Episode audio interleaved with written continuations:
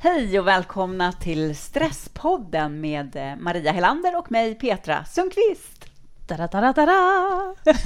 Hej och välkomna!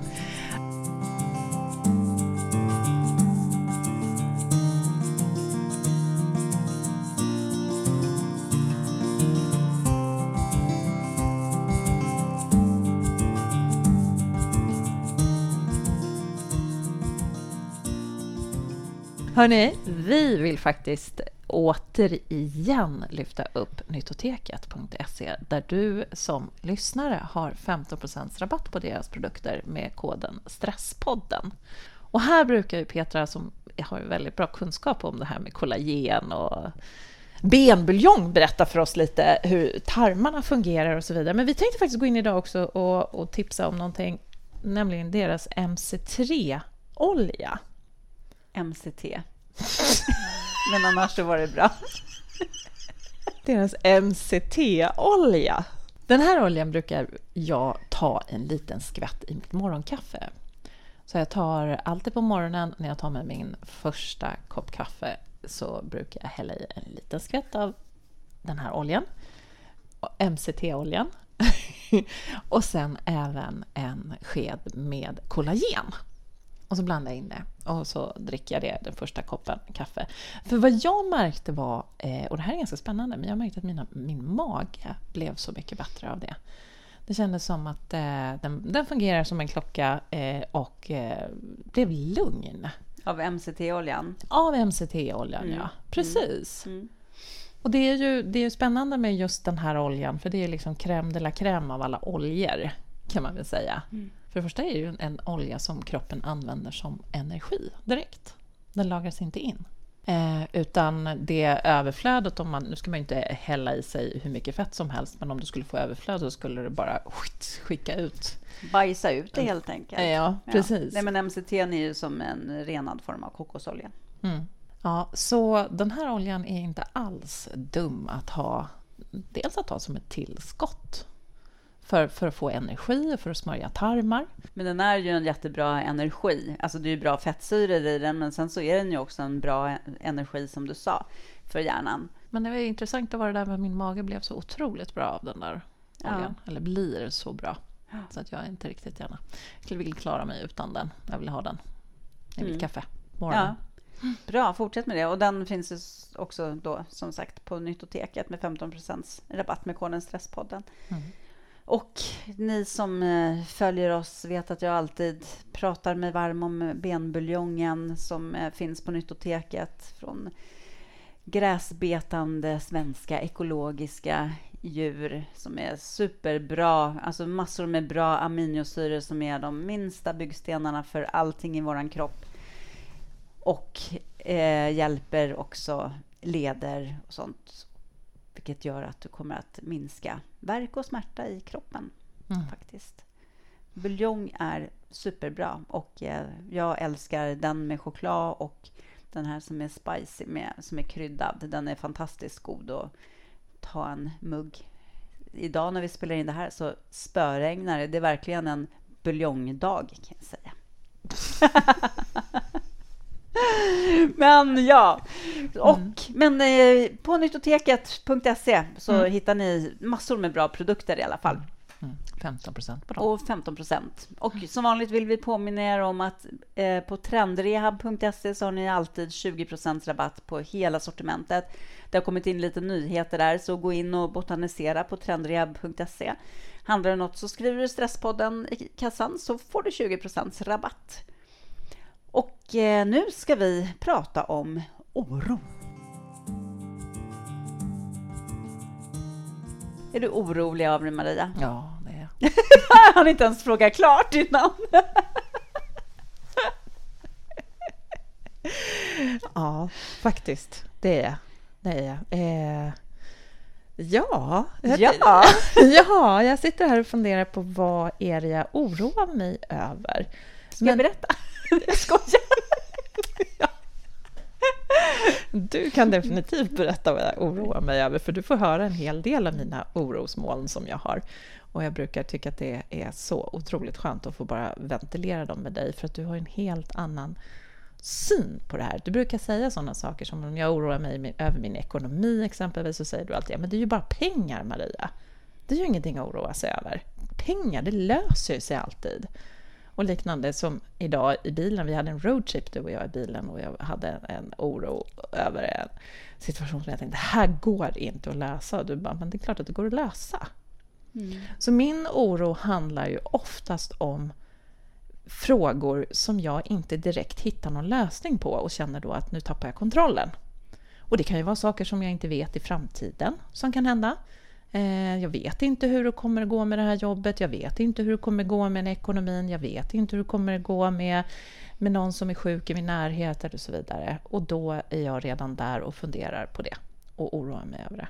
Mm. Så att, ja. nu vill, nu, jag, vill bara, jag vill bara säga en sak, för att eh, jag kan verkligen förstå att det också kan låta väldigt provocerande eh, när, när, när du lyfter upp det här med pengar. Men eh, när jag säger stå till dig är det ju för att du är en fullt frisk, fullt kapabel person. Du kan eh, ta vilket jobb som helst om det skulle krävas för att du skulle behöva betala dina räkningar. Därför kan du lösa det. Det är därför jag kan säga så till dig. Alla Exakt. är inte där och det vill jag verkligen understryka. Det, du har, I din värld så finns det ingen anledning för dig att oroa dig, för du är frisk. Men det är många som är sjuka, långtidssjukskrivna. Där är det en berättigad oro över ekonomin. Och det är hemskt att det ska vara så i Sverige, tycker jag. Som vi säger är ett välfärdssamhälle. Mm. Så där vill jag bara så göra en, ett inlägg kring tack. vad det betyder. Bra, mm. jättebra, tack. Nej, och det har du ju helt rätt i. Och, och det är väl det där... Jag menar, vissa saker i livet som ramlar över oss, så, så är det ju klart att vi inte Alltså det kan, kan sluta med katastrof eller att livet händer och det blir en katastrof. Så vi, vi hamnar ju hela tiden i, för att vi lever ett liv och det är ingen som säger att det är en räkmacka att leva ett liv. Utan att vi, vi stöter på problem hela tiden. Men problemet är ju när för så många hamnar i det här med att man går in i framtiden och skapar ett problem som inte finns där. Mm. Därför att man oroar sig över möjligheter som ska kunna hända, olika katastrofscenarier. Precis. Och det är då vi har en oro. Ja, och då, det är då också vi har kanske många gånger en oro som inte är berättigad eftersom det inte ens är ett problem ännu. Liksom. Det är skillnad ifall du står inför det och din situation faktiskt är så här på riktigt. Liksom. Mm. Då behöver man kanske strategier eller någon hjälp eller vad som helst för att kunna lösa saker och ting. Men när sånt som kan hända i framtiden, det är ju ganska så här energislösande att lägga tid och energi på när du inte vet ens om det kommer att hända.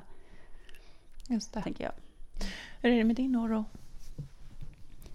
Eh, nej, men jag har det här att oroa mig för saker som eh, ligger framåt. Det gör jag inte, men jag tror för mig handlar det om att jag har en enorm tillit till mig själv att jag kommer att fixa det som jag ställs inför. Jag har ingen tveksamhet om det.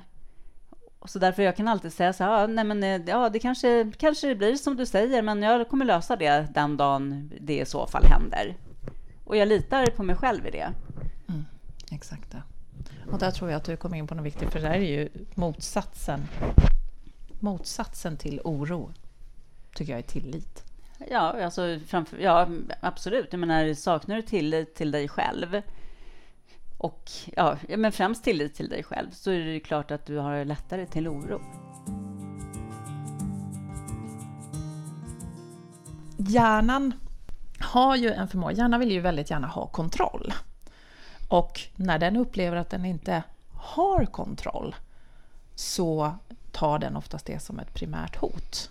Mm. Att den känner, men Känner man en tillit till sig själv, då upplever man ändå att det finns en form av kontroll. För du vet att, som du sa här, du kan lösa det om du ställs inför det.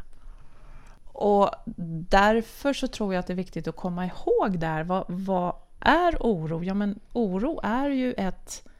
Eh, när du är i framtiden och ser någonting som du inte har kontroll över, för du har ingen kontroll över din framtid. Och då kickar det här hjärnan igång med att det är ett primärt hot. Eh, och för många människor vet jag ju att det här är ett sånt allvarligt problem att det har till och med övergått i en ångest. Att man kan ligga vaken om nätterna och att man kan känna jag menar, att, det blir, att det hindrar ens vardag. Absolut. Och att vi, vi, vi kanske inte går in och gör det vi vill göra därför att vi är oroliga för hur det ska gå. Jag vågar inte satsa på det där jobbet, för jag vet inte hur det kommer att gå. Jag vågar inte gå ut och träffa och dejta, för jag är orolig för hur jag ska uppfattas. Eller, och så, så då hindrar, då hindrar jag mig själv. Jag låter min oro, min rädsla hindra mig. Mm. Står i vägen för att leva ditt liv.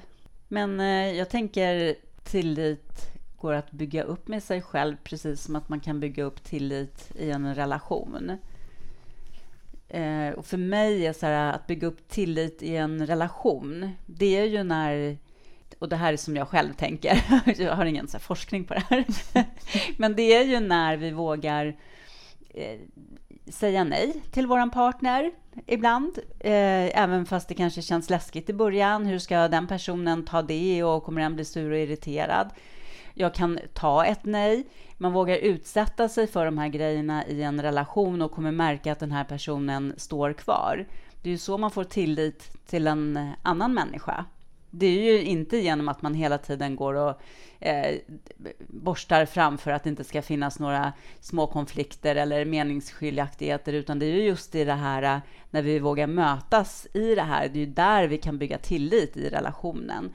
Och så är det ju med tilliten till oss själva också. Det är så här, när du utsätter dig för saker och ting och du märker att du fixar det, det är ju så du liksom stärker din tillitsmuskel i dig själv också. Stannar vi kvar i den här oron och låter oss ständigt hindras, då blir det ju som med vilka andra muskler som helst. De kommer ju förtvina, de du hade. Alltså, vi måste ju våga öva dem och då får man väl öva dem i små steg. Så, och alla kommer att märka att det, liksom, att det håller.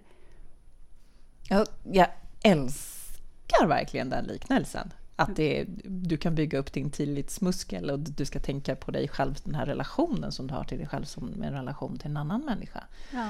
Och för då, då får jag genast kopplingen också, förutom det som du säger, det här med att bygga upp sin tillit genom att testa gränser och prova relationen och så vidare. Ja, testa gränser, det lät ju. Men Nej, men för, i syfte att se att liksom, ja, men våga, alltså våga, våga stå i sig själv. Mm. Och att personen stannar kvar. Ja, men mm. precis. Men då tänker jag en annan sak som är väldigt viktigt i en, en relation när du bygger upp en relation till en annan människa, men också till dig själv. Kommunikation. Mm. Eh, det här är ju också för att bygga tilliten till sig själv. Att jag kommunicerar, jag, jag undersöker var kommer min oro ifrån? Växer den fram ur en rädsla för att misslyckas? Växer den fram ur att jag kanske är min kropp som är stressad just nu? För så kan det ju mycket väl vara. Absolut. Att jag har sovit dåligt under ett tag eller jag har druckit alldeles för mycket kaffe eller jag har stressat för mycket på, på jobbet eller hemma. Och helt plötsligt så ökar oron på.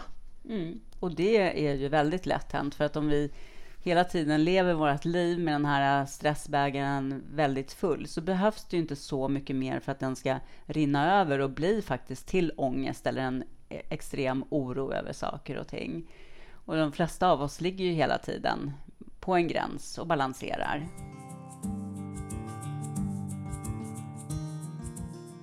Exakt, och det här är ju, det här är ju också rent fysiologiskt om man ser, funderar på vad som händer i hjärnan.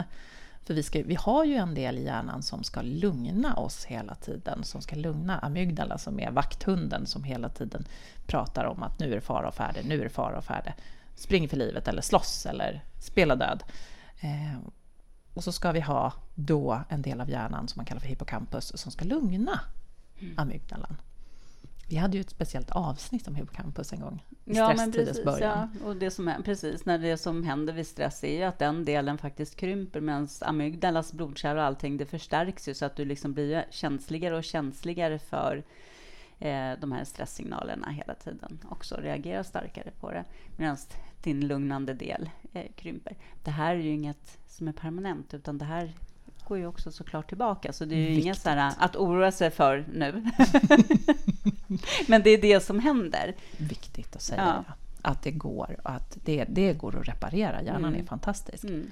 Nej, men då är det klart att då helt plötsligt det här kan ju bli som du säkert som lyssnar som säkert känner igen dig i det att om du har haft stress under en lång tid, helt plötsligt bör, ligger du vaken på nätterna och oroar över saker som du aldrig tidigare oroat dig över. Och det, det är ett symptom på stress. Mm, absolut. Mm. Och att hjärnan kickar igång. Men vad viktigt det är här då att börja jobba igen återigen. Kanske dels på att jobba på sin stress eller på men kommunikationen. Se vad är det som händer i min kropp just nu? Och vad är det jag är orolig för? Går det att göra någonting åt det? Och när det kommer då till eh, hippocampus så vet man ju det i forskningen att hippocampus älskar ord. Så om jag sätter ord på det som jag oroar mig över, som jag gjorde till dig på vår roadtrip här i bilen. Jag sa det här är jag orolig över. Och bara för att höra mig själv säga de sakerna så hittar jag oftast lösningar eller så att höra dig att det här är ingenting att oroa sig över. Tack, säger hippocampus. Nu fick jag ett ord, nu kan jag stoppa in det någonstans. Mm. Då styrketränar vi hippocampus. Mm. Så att sätta ord på oron. Ehm, och också, det här är en tanke, eller det jag känner just nu, det är en känsla. Eller det jag upplever i kroppen när jag känner oro, det sticker i fingrarna, eller man blir svettig i handflatorna, eller hjärttryck över bröstet. Ah, det är en kroppsförnimmelse.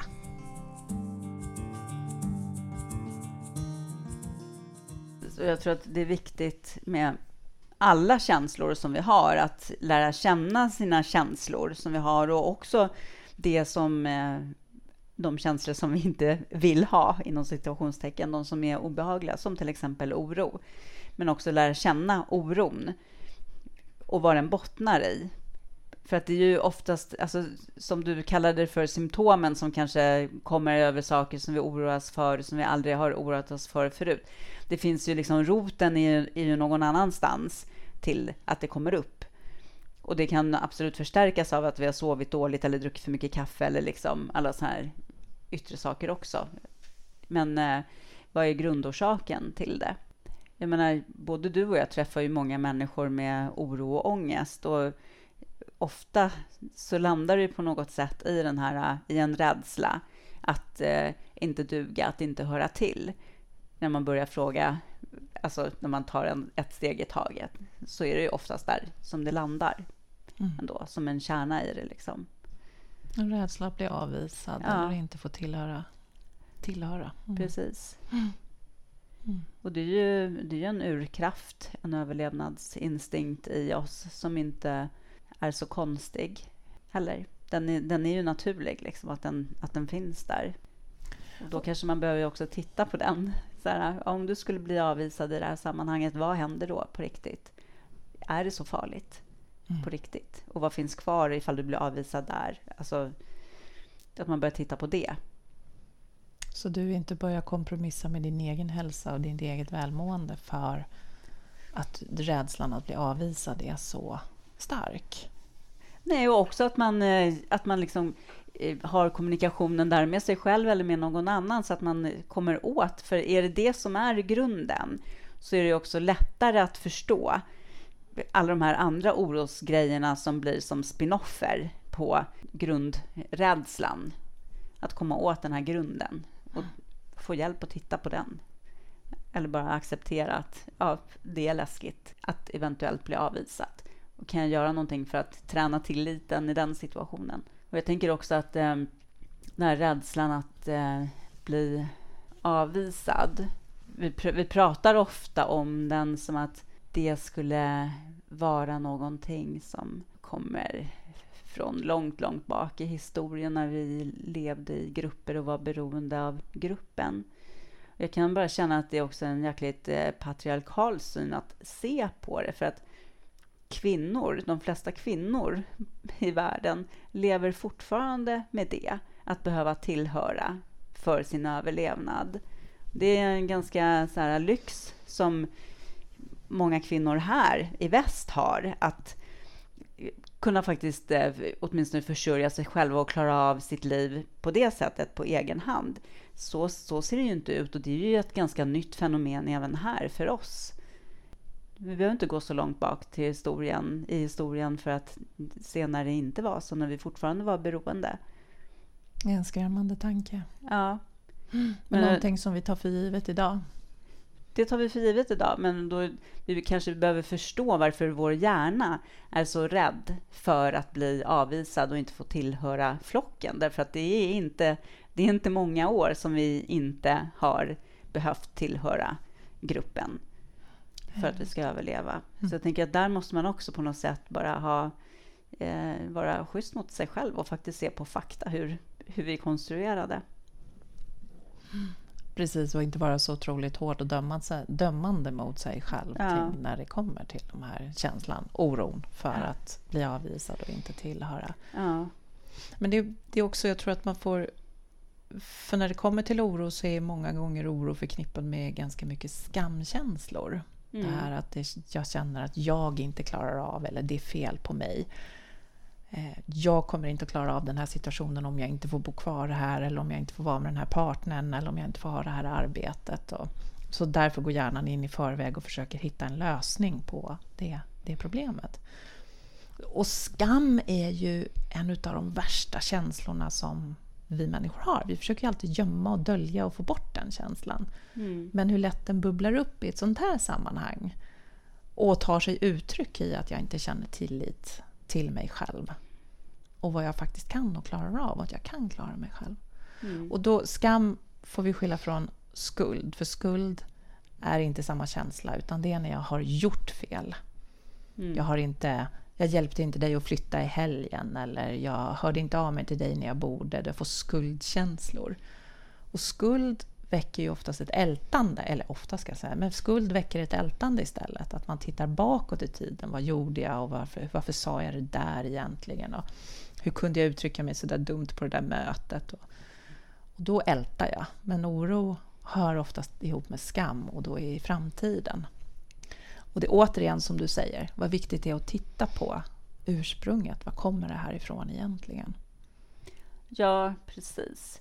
Och också när, när vi säger så här, tillit till att klara sig själv i den situation man ställs inför. Också att jag har också tillit till mig själv att jag kan be andra om hjälp om jag behöver i den situationen. Det, det är också verktyg att använda för att liksom kunna känna sig trygg. Alltså, det är också ett sätt att klara sig själv, att vara kapabel att be andra om hjälp när man behöver det. Mm. Så jag tänker att det också är viktigt att säga. Och sen få hjälp, liksom att eh, det man oroar sig för, få hjälp att så här, ja, skulle det här hända så då gör vi bara så här. Ja, men du säger så här, du oroar för pengar. Ja, men vad kan hända? Eh, ja, jag kommer inte betala, kunna betala mina räkningar, bli av med min lägenhet. Ja, men då får du bo hos mig. Ja, men då har vi löst det. Alltså, allting går... Vad trevligt det lät! Nej, men att man, så här, det, att man liksom tittar på det här. det här. Det här skulle kunna hända ifall det där som du oroar dig för hände. Och hur gör vi då? Ni vet, så här, när, eh, när min lilla syster dog och hennes e-, ena barn känner, blev lite äldre och var jätteorolig för att eh, den andra föräldern skulle dö. Och bara så här, ja, men om det skulle hända, då kommer vi att göra så här. Alltså att, att det finns en plan. Och det skapar också ett lugn. Så här, om det här händer som skulle vara fruktansvärt så finns det ändå en plan. Jag behöver inte oroa mig för det nu, för jag vet hur vi löser det då. Och det är en lösning som jag tycker är helt okej i sammanhanget. Att man, så här, därför är det så viktigt att få fatt på den där oron för att så här, ja, om det händer, vad gör vi då? Och om det händer, vad gör vi då? För att liksom finna ett lugn i det också. Och sen också titta på, på Mm. orsaken Mm. såklart. Men sen finns det ju också, för nu pratar vi ändå om saker och ting som man kan lösa och man kan känna tillit i. Men det finns ju också oro Ehm, som jag vet att många har idag. Dels har man en, en global oro och miljöoro.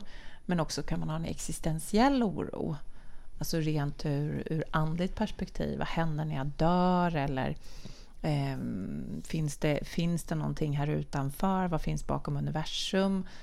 Eller hur ska det gå för vår jord, för vår planet? Och den där oron är... Där är också en, en svårighet i att försöka hitta en, en tillit till. Och vad gör man då egentligen när man har en sån här stark oro över att oj, det kommer gå åt skogen med vår planet? Eller tänk om jag bara slutar existera en dag, vad händer då?